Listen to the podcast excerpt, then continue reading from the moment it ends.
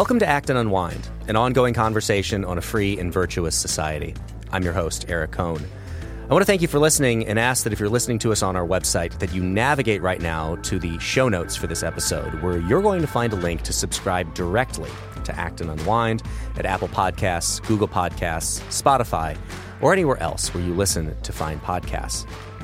And if you like this program, please leave us a five star review at Apple Podcasts so as to help more people find our show. Also, if you have questions or comments for the show, please email them to us at unwind at acton.org. That's unwind at acton.org. If we read your question or comment on the show, you'll get a complimentary, and yes, that means free, book from the Acton catalog. I'm joined today by Dan Hugger, Acton's librarian and a research associate, and Dylan Pahman, executive editor of the Journal of Markets and Morality and a research fellow here at Acton. This week, we'll watch the second hand tick down to midnight on the doomsday clock as if something will actually happen when that chime hits, and big layoffs in the big tech world. But first, I want to go online to get some concert tickets, which, if I were a big fan of Taylor Swift, and I'm well, I'll let you wonder if I am or not. Uh, if you were a big fan of Taylor Swift and trying to buy Taylor Swift concert tickets a short while ago, you may have found a lot of difficulty doing that. There are a lot of harrowing stories from not just people ending up somewhere in the thousands in the queue to buy tickets, but also people who tried to execute a purchase only to see their uh, purchase executed multiple times and have their bank account drained. I did see at least one uh, uh, story of that but clearly a disaster uh, with the sale of the tickets for Taylor Swift's upcoming tour. Um, this is not the first time that Ticketmaster has come in for criticism. Uh, I've known people, you know, I come from an arts background. I have a degree in music. I've heard plenty of people complaining about Ticketmaster and uh, alleging that they have a monopoly on the sale of tickets for uh, certainly concerts above a certain level of popularity in the artist, uh, Ticketmaster, Live Nation, um, dominating that space. What's different this time is because uh, it was Taylor Swift, and I can assume a lot of the uh, septuagenarian and octogenarian United States senators that we have had their grandkids complaining to them about the experience they had trying to buy Taylor Swift tickets the uh, proprietors of Ticketmaster got hauled before Congress in order to answer questions, which is one form of, uh, I guess, being tortured. But the worst form of torture that emerged was, and we'll put this uh, video compilation in the show notes, was the uh, the worst form of torture was having to listen to these senators quote Taylor Swift lyrics that were assuredly written for them by their staffers about songs they'd never heard before. And frankly, I can't think of anything more painful. Like, if this isn't the new form of uh, enhanced interrogation that they're using at Gitmo, uh, they should really seriously consider it because that's how I felt watching it. But I guess the first question to meaningfully try to suss out here is is Ticketmaster, Live Nation a monopoly? How do we know if it is? And does it matter? What do we do about it? Why do the Swifties rage? Well, we found out the same reason that all of us rage, and that is because of Ticketmaster. I w- not against the Lord and against His Christ. That's no, not, not, where you were going. There. Against not a against, Psalm two reference. Against it is a Psalm two reference, but uh, but brought brought to our present context. So, one of the ways that I have historically gotten around Ticketmaster is to join fan clubs of various acts that I have wanted to see. Um, there are certain number of tickets that artists often make available um, exclusively to their fans as part of their agreements with Ticketmaster part of the question is is is is the old economics question of compared to what? Ticketmaster does have an impressive infrastructure to sell tickets um, and oftentimes venues themselves will outsource this to ticketmaster. But there is no in principle reason why um, tickets couldn't be sold in another way. So this isn't a monopoly in the in the sort of classic sense of like you know a state sponsored monopoly where it is ruled that everyone has to tell sell their tickets through Ticketmaster. But Ticketmaster does provide a service to both these contract these these venues as well as these acts. Um, and maybe this is this will be a catalyst for both venues and artists looking to expand the ways that tickets uh, can be available to fans. Um, this has certainly not been handled well by Ticketmaster. Eric, uh, you know, detailed you know some of the horror stories here. So hopefully, uh, this is an arbitrage commu- uh, opportunity that uh, that folks like Taylor Swift and the varying concert venues across the nation that deal with Ticketmaster will take and uh, seize the initiative. So there's uh, you know, the details are a little hazy, um, but there's there's Live Nation and Ticketmaster merged. Um, what about a decade ago? Um, a little more than that, actually. Um, and uh, yeah, it was in 2010. Um, Yep. in, in 20, uh, so I'm here quoting from uh, the Morning Dispatch piece from last week, which we'll also put in the show notes. Founded in 1976 to sell ticketing system hardware, Ticketmaster had allegedly cornered 80% of the entire ticketing market by 2010, when venues and promotions giant Live Nation merged with Ticketmaster in a multi-billion dollar deal. The Department of Justice allowed the merger to go through, but imposed a consent decree wherein the combined entity, Live Nation Entertainment, promised not to engage in anti competitive behavior. Okay, so then there's been uh, reports, uh, rumors. Um, I think it's a little more than rumors, but reports of intimidation by Live Nation uh, of venues that you know, unless they also uh, are using Ticketmaster, they're you know they're going to back out or whatever. So there, there it does seem to be um, a worry over just the the market share they have and the way in which they're using it. Um, but I guess this whole conversation bothers me because it's it's antitrust law is a very blunt uh, instrument uh, for something that I do think there may be a real problem here. The problem is not monopoly. So monopoly does not is not a synonym for big. All right, you know, Google is not a monopoly. It competes with other big tech industries. Maybe we'll talk about those later. Um, same with Amazon and Microsoft. They all complete, compete with each other. Um, Ticketmaster now, you know, they have one or two competitors. They're pretty small, um, but the question is, uh, you know, are are they the only game in town? That would be a monopoly. However, more important, far more important, and this is something that is too often missed, is is the market open to new competition? That is the important question. Even if there is a monopoly, it is far more important that markets be open. Um, so, what bothers me is the solution being proposed um, from these hearings and from the, a lot of the reporting is maybe we should break up Ticketmaster and Live Nation, and they should be two separate entities again. Uh, use this kind of antitrust power to break up one company into two or more.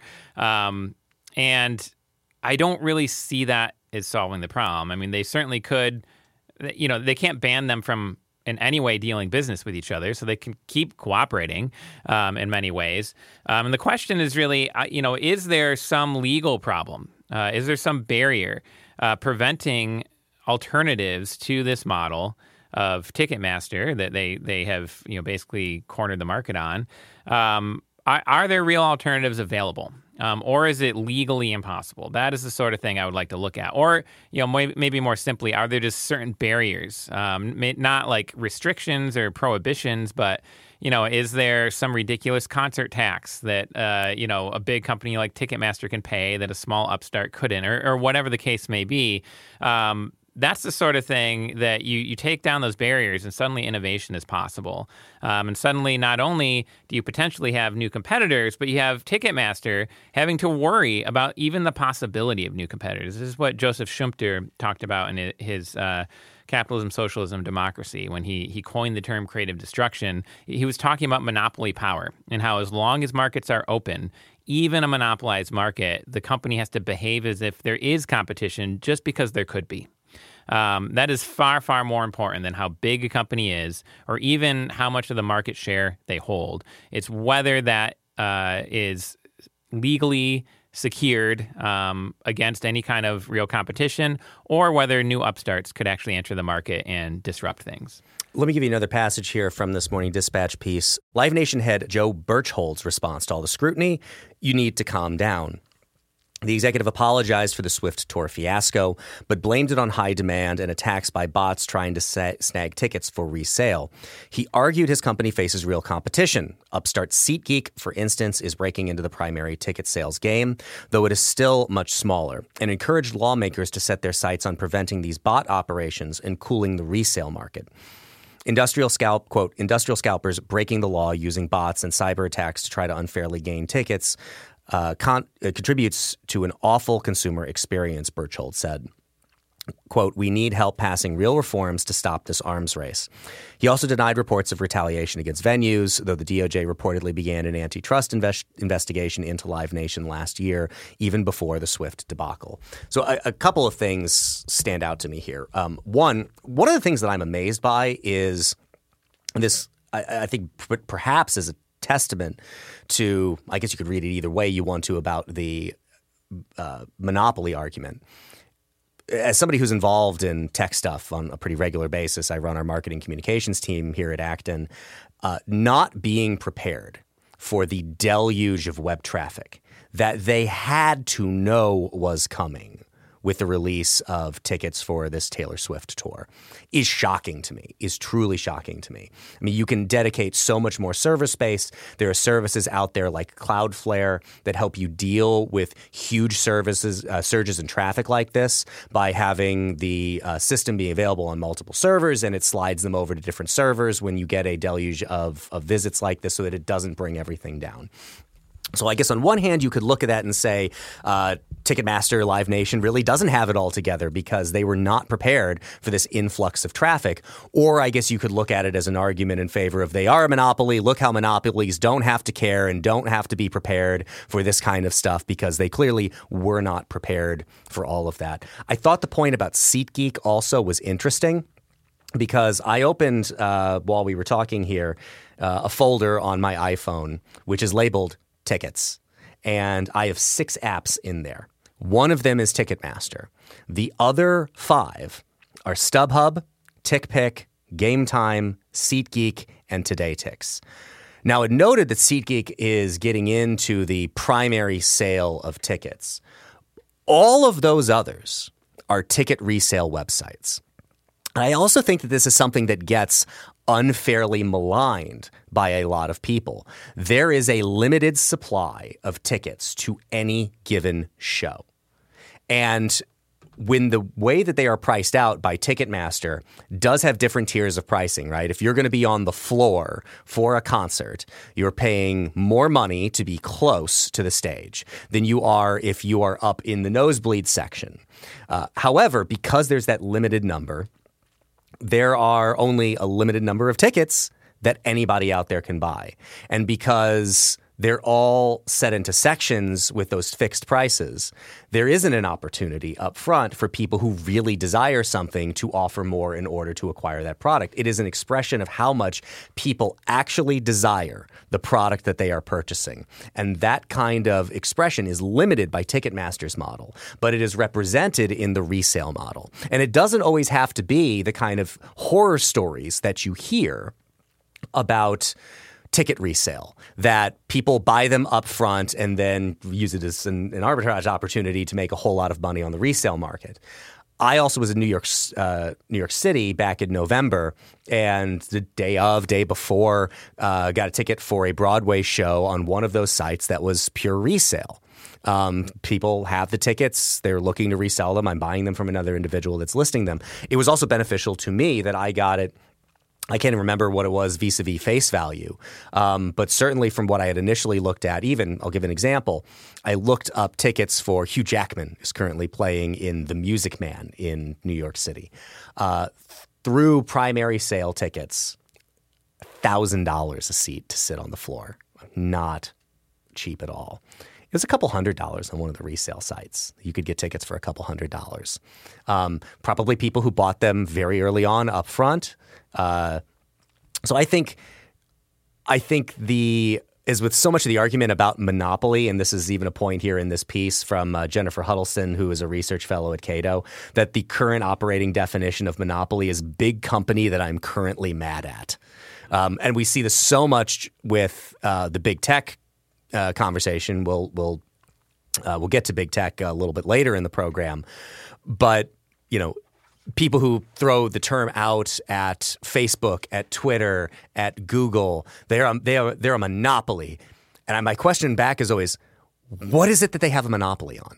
I do not know because I think you could make a compelling argument here about Live Nation, Ticketmaster having monopoly on, or at least large market dominance on primary ticket sales. But there are all kinds of other markets that exist out there that allow you to access those things at different price points, more closely reflecting the value you see in the product that you are buying. And I don't know that I see this as a bad thing the way that some people seem to. There's also you know, those of us old enough, and I think those of us in this room, elder millennials, are probably the last generation to appreciate this, is it used to be very, very hard to get tickets at any price. You had to show up at the venue, buy the tickets in advance. Ticketmaster at one time had physical locations. I remember a a sort of second tier shopping mall in the Grand Rapids area that had a Ticketmaster with all of the posters of the coming shows, musical acts going in, and you had to physically go to those places and wait in a physical line to buy these tickets.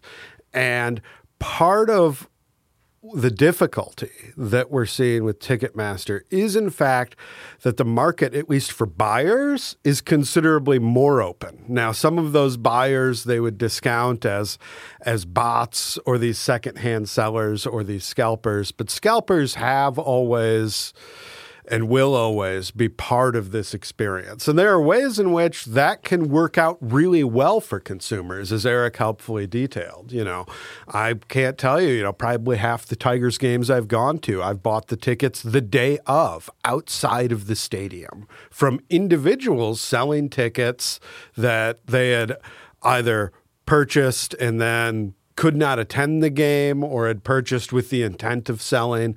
And those people provide a very real service to consumers. Um, and in fact, only make things easier for consumers and, and make it a more open market on at least the secondary level. Yeah, I mean, this is just a basic supply and demand mismatch. Um, and to some degree, it, it will necessarily be that, but you because you only have so many seats in a concert venue or arena. It's a limited number, but yet the demand for Taylor Swift at all uh, is insatiable. Um, and so Taylor Swift I mean, I, I hate supply. to say this. No one's gonna no one's gonna like to hear this. Um, but basically, clearly, Ticketmaster wasn't charging enough for these tickets, right?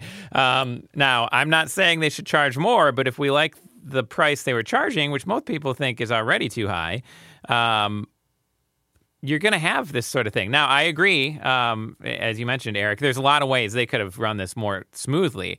Um, and this gets me back to what I was saying earlier about, you know, are there any barriers to market entry? Because to me, this is an entrepreneurial opportunity. Somebody can come in and say, well, we can run this smoother. They should be going to Taylor Swift and saying, what can we do to to be your new Ticketmaster, to you know uh, make sure this doesn't happen to your fans again. She has an interest in this, um, and uh, you know Taylor Swift fans are are to always want to see Taylor Swift. Might even say Swifty's going to Swift, Swift, Swift, uh, and it's something you can count on. And so, uh, I think any any anybody who is upset with this, who has the know-how uh, to uh, design an alternative, um, now is your time, um, and do it before something happens in Congress. You know, as as uh, Eric mentioned, you know they're already trying to spin. Live Nation is trying to spin this as a way to cut down on markets right? To to shut down, uh, you know, the the secondhand sellers. Um, that means less options uh, for people who want to see that you know ironically that that would be closing the market legally using legal means to close the market that would be uh, something i would be concerned about so i, I think it it helps just to have a, a proper and understanding of the terms. Uh, monopoly is not the right term, nor is it the most important one to even think about. Uh, what we should be thinking about is market openness. Are our markets open to new challengers and uh, people with the capital to try? I think uh, there's a great opportunity here. So Dylan is going to get 10 lashes with a wet noodle after this podcast is over for trying to shoehorn a reference to Taylor Swift lyrics into his conversation. Um, but I, you know, I, I, appreciate the effort, but uh, now, now we got bad blood. See, now I got to be myself with a wet noodle. Um, I, to come back to a point that you made, though, I thought was a, a, a good one. I want to expand on a little bit. The complaints that we hear about, you know, the tickets that people purchase uh, from Ticketmaster are too expensive. says who, right? They continue to sell out. So clearly, there is a market that exists out there for people to purchase those tickets, even with the fees added on top of them, which I think is something that uh, people quite legitimately do have grievance about. But Taylor Swift tickets sell out. Um, because there are people willing to pay the prices that are there. The reason that you get, I remember looking this up when the Chicago Cubs won the pennant in 2016. Like, okay, first game, World Series game at Wrigley Field in it's what 1945 was it? Uh, how much are tickets going to be? And you had uh, tickets a couple rows off the field for almost a million dollars, uh, which again. I don't know that that's actually what any of them sold for. I don't know what it actually cleared at. But clearly there were people out there who were thinking that there might be that much interest from somebody in purchasing one of these tickets. So I think you actually do have functioning markets here in some sense, both in the primary sale part of it, because the product that is being offered is being purchased at the prices that are being listed and you have a resale market that is also working effectively. And I think most people's complaints, sadly, just kind of boil down to I wish I didn't have to pay this much for something that I wanted. And you know what? Isn't that all of our complaint about everything? We always wish we didn't have to pay as much as we did for the product that we get because we'd always like to pay less. But if that's what the market price is, that's what the market price is. And as Milton Friedman said, I think people tend to value the things that they get at the price that they pay for it. Now, I am amenable to the complaint that. Uh, again, I don't know if this qualifies as monopoly, but having somewhere around 80% of the t- primary ticket sale market is an enormous amount of that market. Uh, what also makes me nervous, though, is if I go further down again in this piece. I get this quote here. As long as Live Nation remains the dominant promoter and ticketer, competition will continue to suffer, said SeatGeek co founder Jack Groetzinger. The only way to restore competition is to break up Live Nation and Ticketmaster. Of course, he would say that because his company benefits financially if that kind of thing happens.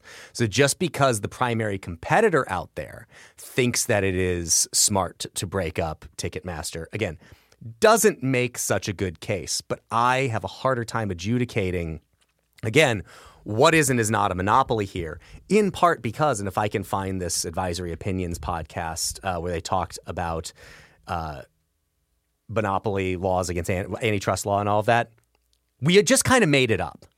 We really just kind of made it all up. Like there is no clear foundation for what is and is not a monopoly. And as a result, it turns into this political cudgel that gets utilized in cases like this, where you can drag CEOs from these companies in front of Congress to have them berated by 75 year olds quoting Taylor Swift lyrics in order to make them look bad. Whether or not the underlying fundamentals of this story are actually something worthy of a congressional hearing.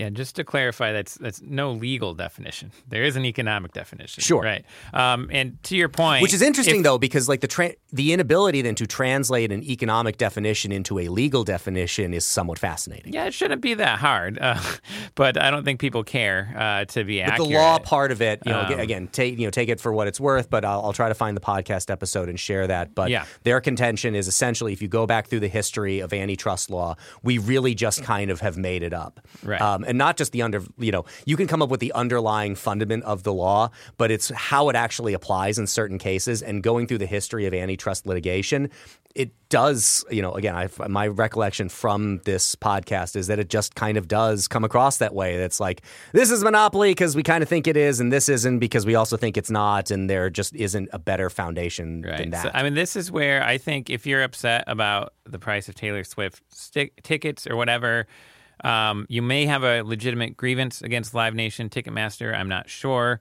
um, but you know, 80% market share. Maybe that's a partial monopoly to the extent that smaller companies simply let them you know set the terms and follow along um, and they they don't really seem to have their own you know market power in that sense um, but even so market openness is what matters it, it, this, i cannot stress this enough and antitrust law really is not the tool for ensuring that in fact in some ways it could potentially be a tool for closing the markets even more It is a truth universally acknowledged that haters will indeed hate.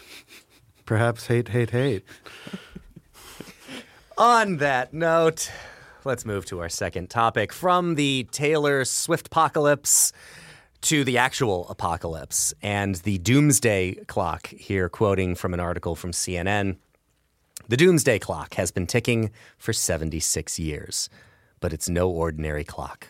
It attempts to gauge how close humanity is to destroying the world. On Tuesday, the clock was set at 90 seconds until midnight, the closest to the hour it has ever been, according to the Bulletin of Atomic Scientists, which created the clock in 1947. Midnight represents the moment at which we will have made the Earth uninhabitable for humanity. From 2020 to 2022, the clock was set at 100 seconds to midnight. The clock isn't designed to definitively measure existential threats, but rather to spark conversations about difficult scientific topics such as climate change, according to the bulletin. So, are either of you feeling the sense of impending doom with the doomsday clock now being set only 90 seconds to midnight? I mean, you think a bunch of atomic scientists could design a clock that would move 90 seconds in 90 seconds, but uh, apparently this is the worst. It is not an atomic worst clock, designed clearly. clock ever ever uh, invented. Um, so okay, it's a rhetorical tool, obviously. Um, it was invented in 1947, um, or you know, not invented. It's not even a mechanical in any way. It's just a, a device uh, for It's- it's a- making press it's a briefings. PR basically. gimmick yeah. that was conceived of in Um, 1947. Back then, uh, there was this thing called the Cold War, and there were these two nuclear superpowers who were, you know, getting ready to launch nukes at each other. Um, and this went on for a very long time until, uh, you know, 1991 or 1989. Um, and so this this was there was this sense of impending doom. The atomic bomb was new. It had been used recently by the United States of America um, twice in World War II. Um, and it was something that is very understandable to be afraid of. Not only do they exist, but people just kept making them and making them bigger and stronger. Um, today, we there are still some some issues, uh, uh, you know, comparisons that could be made. Um, certainly, the you know the West vis-a-vis China. Um, China's a nuclear power. Um, some people might say, well, hey, Russia's still around. They still got nukes. That's true. They invaded Ukraine. That's true. That was one of the impetuses uh, for this, you know, moving it up to 90 seconds. Um, but still, I kind of maybe I'm maybe I'm too optimistic. Uh, I don't know. I don't I don't feel like I have a rosy view of the world. Uh, but I feel like we're we're doing better in some ways. I mean, look at Ukraine for example. They denuclearized. They, they had atomic bombs. They don't anymore. They gave them up um, in the 90s. So, uh, if anything, that's maybe a proxy war between two nuclear powers, but it's not a war between two nuclear powers uh, to the extent that Ukraine doesn't have any. Um, not saying anything about that is, oh, great, you know, we can be happy about this war or anything. You know, that's not the point. Don't misunderstand. Um, but I, I feel like they've taken something that maybe had uh, some importance in terms of these are scientists who know how the atomic bomb works. They're worried about the proliferation of them and the increase of their potency. Um, and they want to make sure the world is aware of that.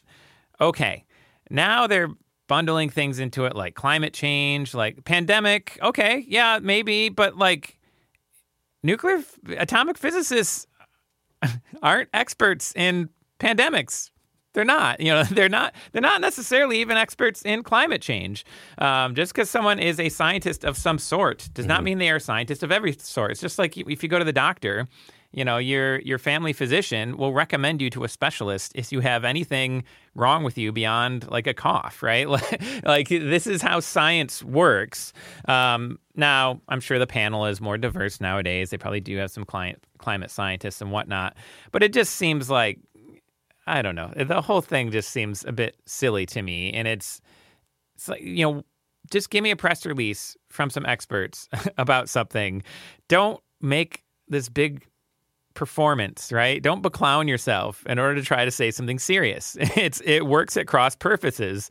Um, you know, it's the sort of thing I found not long ago, only a year ago.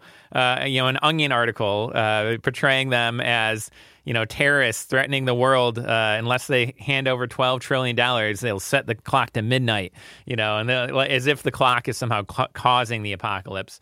Um, and uh, you know, it's it's that's just the level it's gotten to. Um, and I just, I, it doesn't make any sense to me. Like, just be serious. you want to be taken seriously, be serious. You don't need a gimmick. Um, use your expertise. Be, you know, be realistic. Um, and be open minded. Um, we talked about this, uh, I think it was last week, but things like climate change, even things like war um, and peace and Things like pandemics, we need lots of experts from lots of dif- different disciplines working together and offering their perspective and their expertise. We don't need 12 people with a giant clock. Do you know when you need a gimmick? When what really is happening here is so much scientism and not actual science. Yeah. Because this is the Bulletin of Atomic Scientists. And I don't doubt for a moment that atomic scientists have a very good understanding of what makes a atomic or nuclear bomb work, how it was created. In fact, if you go back to 1947, in the history that you just laid out, Dylan, I think it is entirely understandable that an organization of people like this probably had a reaction, the people who worked on the Manhattan Project, and then looked at it with kind of a, oh my God, what have we done? Uh, kind of reaction to come up with something like this. Um, I think that is entirely understandable. The problem is, is that almost if we're talking about atomic scientists here, and again, you can go to the the website of the Bulletin for Atomic Scientists. You can look at all the different people that they have advising them where you're having people here who primarily have the expertise of being atomic scientists, but they are operating as if they have expertise in geopolitics, because that primarily is what we're talking about. If uh, it, it, this is this question of 90 seconds to midnight and the point where we make the world uninhabitable. I don't know why an atomic scientist has any better insight into all the factors that go into that than you know your average environmental scientist does than your average um, uh, epidemiologist does. Uh, th- this was my point for so long during the pandemic that if you look at someone like the Center for Disease Control and Prevention, they have one clear mission that is spelled out in their name disease control and prevention.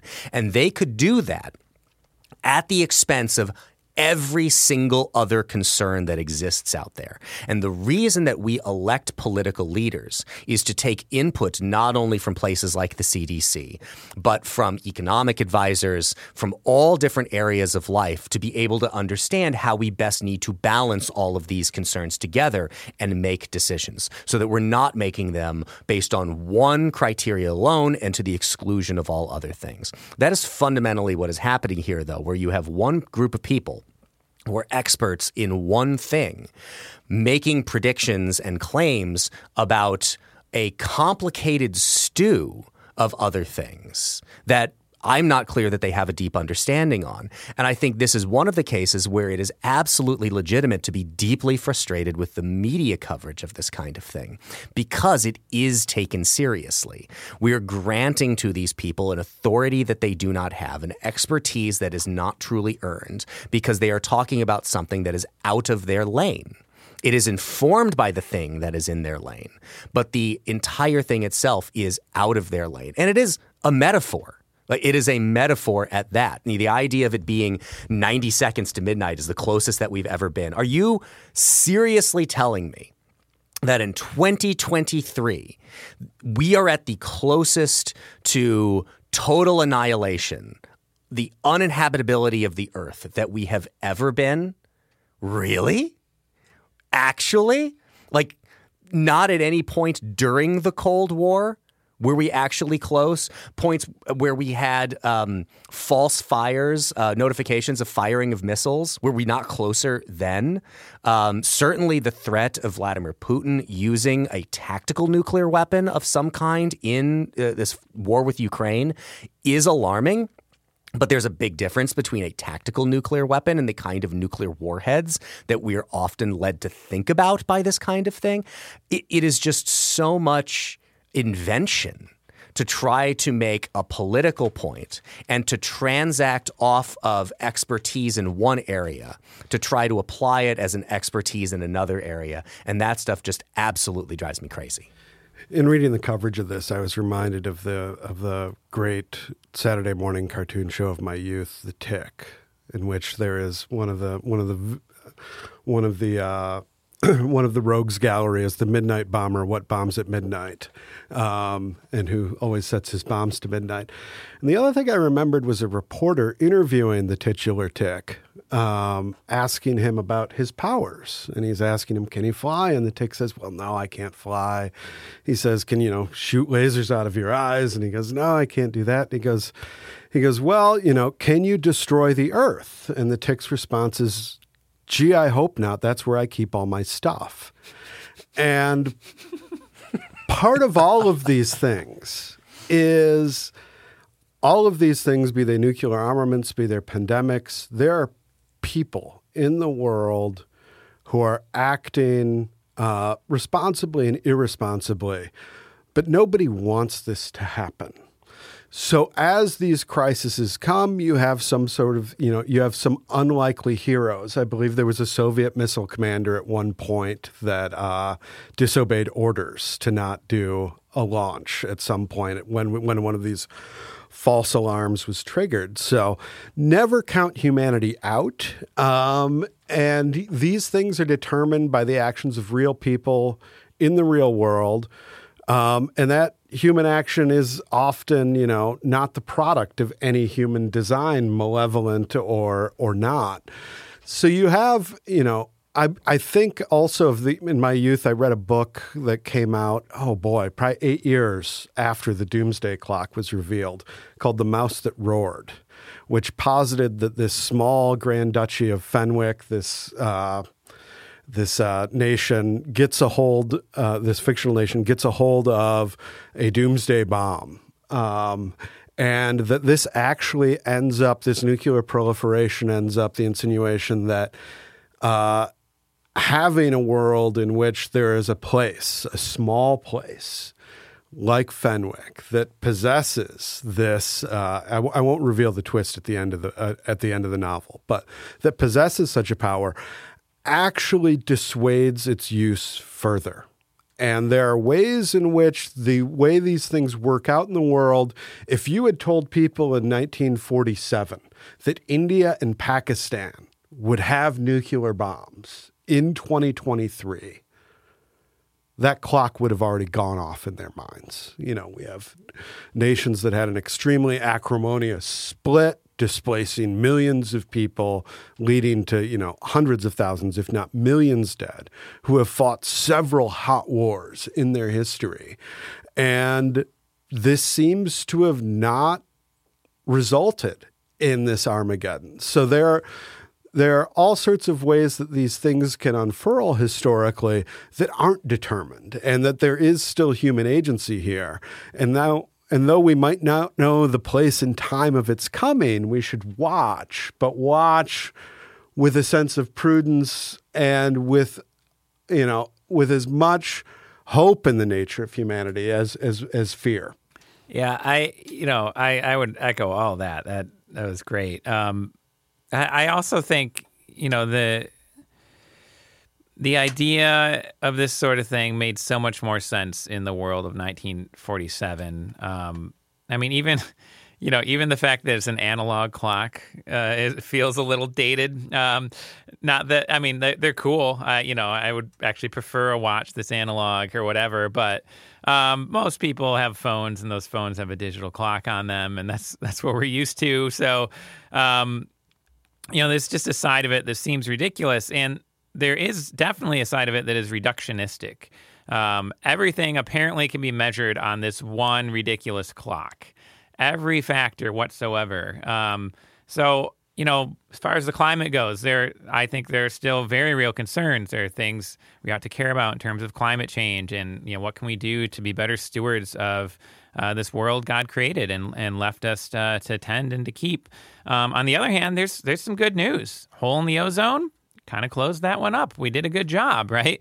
Um, I went to a few years ago. I presented a paper in, in Manchester, England. Uh, Manchester being the birthplace of the Industrial Revolution. Everything terrible you've ever read about in the you know 19th, 20th century about uh, terrible working conditions. Uh, you know the uh, poisonous air to breathe. You know whatever the case may be. They're talking about Manchester. It was beautiful. I went for walks in luscious parks. It, you know, why? Because of economic development, because they got through their industrial period and now they can afford to care about the environment. Um, a lot of this sort of talk just doesn't even consider, well, does sometimes going forward mean, you know, in the short term, seemingly taking a step back, right? Um, there, there are just so many complications, so many factors, so many incommensurable uh, factors, things that just can't even be compared to one another, not to mention reduced to a single reading on a giant analog clock. Um, that, again, I just think this is, you know, we, science is, has kind of come to a point where uh, through the pandemic and through other things, people don't trust the experts anymore. I mean, that's true of kind of everything. And to some degree, that's great because uh, some of it is scientism. Some of it is, you know, we should say, well, you know, do I really need to think, you know, or uh, trust this person? On the other hand, we can't. You can't live in a nation full of cynics and nihilists, right? There have to be some people with some real knowledge and expertise.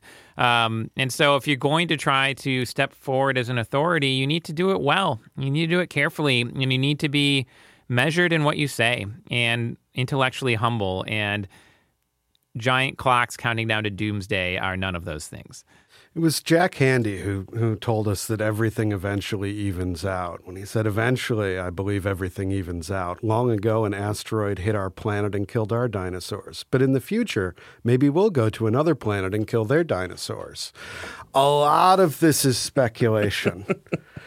Um, and we can and and we you know while there are while there are, you know we do live in a world of scientific facts what we extrapolate from these especially you know when they're invested in this sort of weight often often often fails to appreciate how things even out.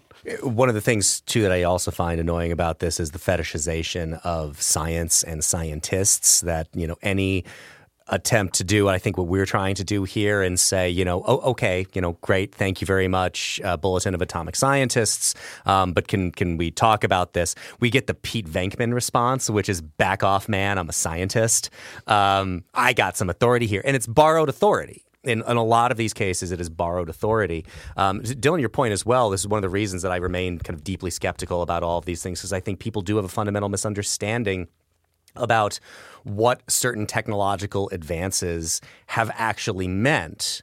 Uh, so you know what you're talking about with Manchester, England. I also think back to it, American cities um, and how, if not for the invention of the automobile, they would be so much more polluted than they are now. Why? Because the primary means of conveyance prior to that were horses who have to defecate and often did so in the street. Anybody who has been to Chicago and seen where the horses still do carriage rides, um, there is a bag attached to the rear end of the horse to catch all of the horse feces that otherwise would fall onto the street and then would, through water, um, the rain, washing it into the sewer system, it's often would get into water supplies and would create all kinds of problems. That the invention of the automobile, while it pollutes in its own way, did make cities more livable. And the fact that we fail to understand that reality leads me to believe there are a lot of other realities about a lot of other technology that we only look at the negative side of and we don't look at the positive side of and we get a terribly biased and misinformed picture of the world as a result of it. Things even out. things even out. Let me know when you find that planet so we can go there and kill their dinosaurs. But for right now we'll go to our final topic which brings us back to a conversation in my mind about questions of what is a monopoly because we've seen over the last couple of weeks a lot of layoffs in the big tech world. Uh, tech behemoths uh, Spotify, Salesforce, Google, Amazon, and Microsoft have joined small Silicon Valley startups in slashing their workforces to the tune of more than 56,000 workers losing their jobs in recent weeks. Um, so I. I found this interesting for uh, a couple of reasons. One, because we are told constantly about how the, the just behemoth that is big tech. Uh, and here we see them actually being responsive to uh, market realities in that they cannot continue to employ the number of people that they've been employing up until now because they are not as financially successful as they have been predicted to be. Uh, I, I have always been fascinated a bit by the valuations that are put on a lot of these tech companies. They come often from uh, VC financing. Uh, you know, so we were talking about this before the program. I was with Dylan.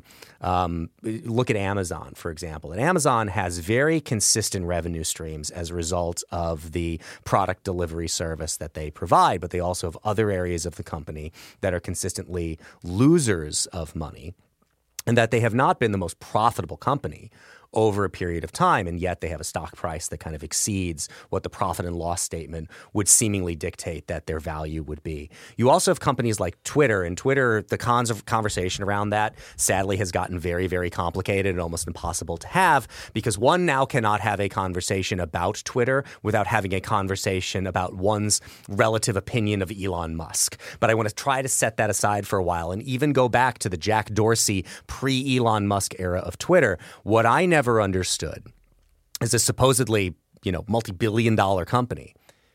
How is it going to make money? It never really was terribly clear on that because, from my perspective as a marketer, Twitter is probably the third or fourth platform on which I would go to for advertising. So I never thought it was going to have the kind of advertising revenue that you were going to see at Facebook slash Meta. They're trying a subscription model now, which is an Elon Musk era invention where you can keep or get your blue check mark by paying $11 a month for that plus some additional little services that they're offering. I don't know what the uptake on that is going to be. I don't know that they've actually reported any membership or subscription numbers there. Keep in mind, Twitter is now a private company, so a lot of that stuff doesn't have to be publicly made uh, information if Elon Musk does not want it to be publicly made information. Uh, but I never understood where the value was going to come in, other than I, I loved this idea that I can't remember who floated it, but I, I find it fascinating that you have all these influencers who exist on Twitter, the Kim Kardashians of the world, who get paid a lot of money to mention a product or a service by name. I always thought that, and I agreed with this person's perspective, that Twitter's way of making money is finding a way to get a piece of that. Uh, that for every influencer post, uh, Twitter gets a percentage of all of that. But even that doesn't seem like all that sustainable of a business. So it was never clear to me how Twitter was going to be a super profitable company, and yet their valuation, their stock price, was much higher, at least looked to me, much higher than actually was. And I find it interesting for all the times, going back to the Ticketmaster conversation we were having, that we have seen the uh, cadre of big tech CEOs hauled before Congress and forced to answer ridiculous questions asked by people who don't understand the questions that they were asking that were written for them by their younger staffers. Uh, these these are monopolies that are threatening us in some way. And we look at these job losses now the cuts that they're being forced to make and see that yeah they are still responsive to uh, market forces. And we shouldn't be surprised by that. Yeah, I mean, I think in the case of, of Twitter, for example, it's it's very clear that they have competition, um, and I think it's clear that they're not doing all that hot. Um, not only there are are there Twitter clones out there, but I think probably more importantly, there are just things that are social, uh, other forms of social media that are just different. So even if let's say you're Kim Kardashian, you're an influencer or whatever, someone you know maybe less profile but who still does their thing. Um, my expectation would be you're going to be on YouTube, TikTok, and Instagram first before Twitter.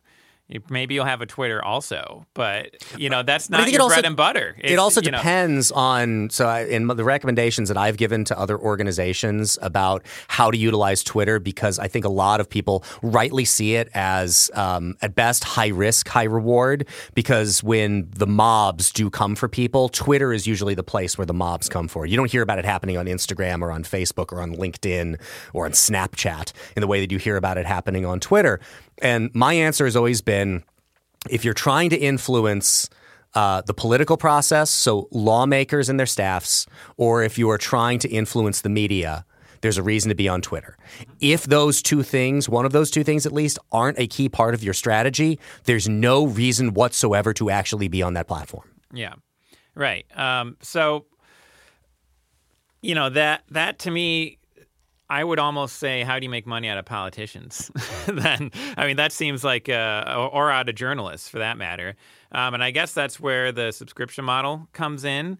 Um, but you know, to get back to say Amazon, um, their subscription makes sense to me. I have Amazon Prime. It means I get to watch a bunch of stuff for free. I get like free shipping on orders over a certain amount. You, wait, wait. You you pay to watch a lot of stuff. Well, yeah, and sorry. you and you pay for uh, free, yeah, sorry, free delivery. Yes, I misspoke there. Yes, but I get I get something for it. Is what I mean. Yes, I'm paying uh, for the the Prime membership, but but you get something in exchange.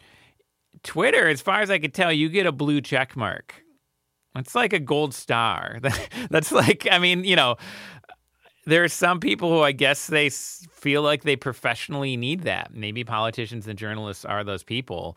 Um, but I just don't see the draw. Like, where's where's the payoff? I'm on Twitter, um, but I'm not paying eleven dollars a month for a blue check mark. Um, I guess people can make all the Dylan Pahman clone accounts they want and try to confuse everyone, um, and no one will know which is the real Dylan Pahman official account. Um, but I think at that point I'll just be like, ah, I don't really care that much about Twitter, and I'll I'll just stop, right? Like I it, I'm not going to be motivated to pay eleven dollars a month at that point. I'll be like, huh. I guess I'm more popular than I than I thought because people are making fake accounts about me, and I'll move on with my life. Um, so I don't know. Um, uh, you know, Amazon, Google. Um, I feel for the people, you know, losing their jobs, obviously. Um, but when this sort of cut happens, uh, it's because a company has looked at the cost of labor and the productivity, the output uh, coming from it, and they've either due to just realities of you know their profit loss statements said we got to make cuts somewhere and so we're going across the board or we're going in this department whatever. Or they've they've look at it and they say you know we've been investing for years in this project and we're shutting it down. And you know we've seen things like that with you know Google Plus for example. Google tried getting in on the on the you know social media game um, and they backed off. They own YouTube so they're still doing fine although it's not quite I don't know if I quite call that social media, but it, it still competes in some ways. Um, and so you know, but you, you have things like that that these big companies get big.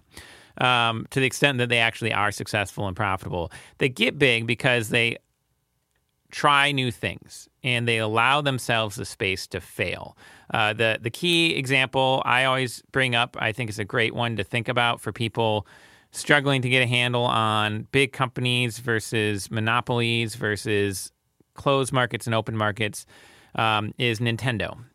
Uh, Nintendo began in the 19th century, uh, making, I believe, in the 19th century, making children's toys. In the 50s or 60s, they started making Disney playing cards. Eventually, in the late 70s, maybe early 80s, they made their first video game system, um, and that's what we know them for. If you're a millennial, um, you know them from Mario and you know Zelda and all that sort of stuff. Duck Hunt, yep. super underrated game. Yeah, yeah.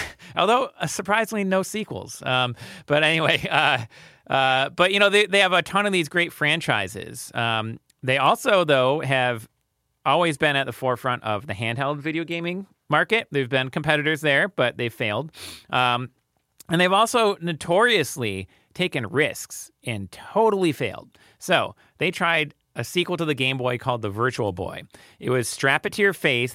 It's just black with red light uh, and two screens, and it looked 3D and it was cool. I owned one when they were on clearance because it had failed, uh, and I was able to buy it in like 12 games for like $50 in like 1999 or something like that. Um, but it was, you know, it, it, it was a huge disappointment for the company. Uh, the Wii U, do you remember that thing? It was like, here's a Wii, but instead of the really ergonomic, you know, wand controller that you move around and control your character, you have a tablet computer that is your controller. and it was clumsy and cumbersome, and it, it failed.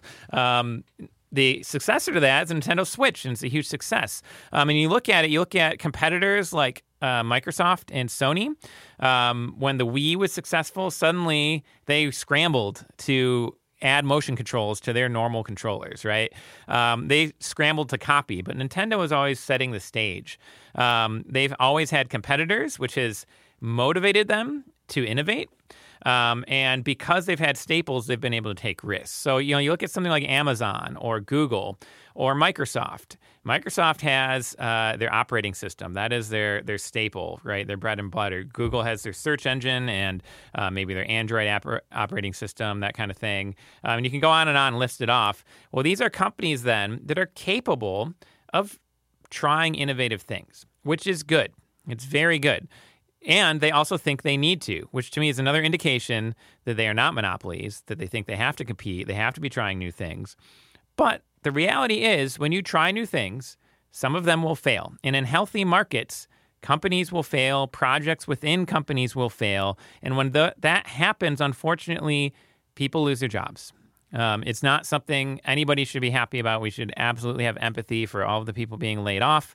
Um, but I don't think that this is the end of these people's tech careers. These are talented people, especially, you know, one example is a guy who'd worked at Google for like 20 years. I can't imagine he doesn't have transferable skills that hopefully in a few months' time, as these companies start recalibrating their strategies, they're going to have new things that they're going to want to take risks on, and now they're going to need to be hiring. So I, I wouldn't worry too much as long as we have tech in our lives, which is everywhere, it's ubiquitous. Um, these people are, are going to be able to bounce back. That would be my prediction anyway.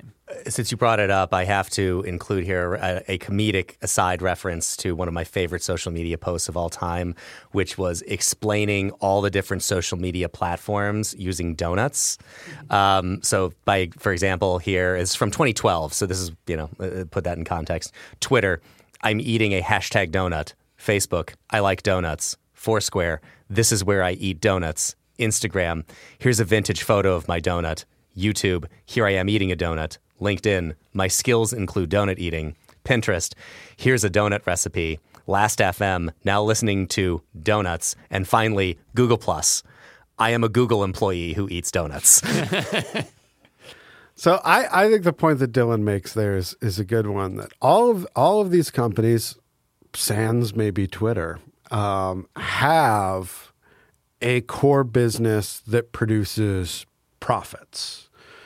Uh, Microsoft software and also web hosting, Amazon web hosting. This is the big, you know, most of our day to day interactions with Amazon. Uh, happen on websites that are not Amazon, um, that are uh, where Amazon hosts those websites on their servers. Um, Google is search, Facebook is advertising. Well, Google's is also advertising via search and YouTube. Um, and those core businesses are profitable. Um, it's everything else that is in flux. Um, you had, you know, Facebook is spending a well, Meta is now spending a staggering amount of money on the metaverse, which is not profitable. So it's unsurprising you have to staff up for these big projects. In order to do big things, you need talented people. And when those things fail to launch, um, there is a period of retrenchment and reorganization, and that's what we're seeing now. And uh, hopefully, those talented people now hitting the open market find better fits where they can work on future amazing products that do deliver value for people. Let's call it a wrap there. Thank you for listening to Acton Unwind. If you're listening to this podcast on our website, please look in the show notes where you will find a link where you can subscribe directly to Acton Unwind, or you can just search Acton Unwind on your favorite podcast app. Also, please rate and review us on Apple Podcasts, five star reviews only, so that more people can find this program. And again, if you have questions or comments for the show, please email them to us at unwind at acton.org. That's unwind at acton.org. If we read your question or comment on the show, you'll get a complimentary book from the Acton catalog. Thanks to Dan, thanks to Dylan for the Acton Institute. I'm Eric Kohn. We'll see you next week.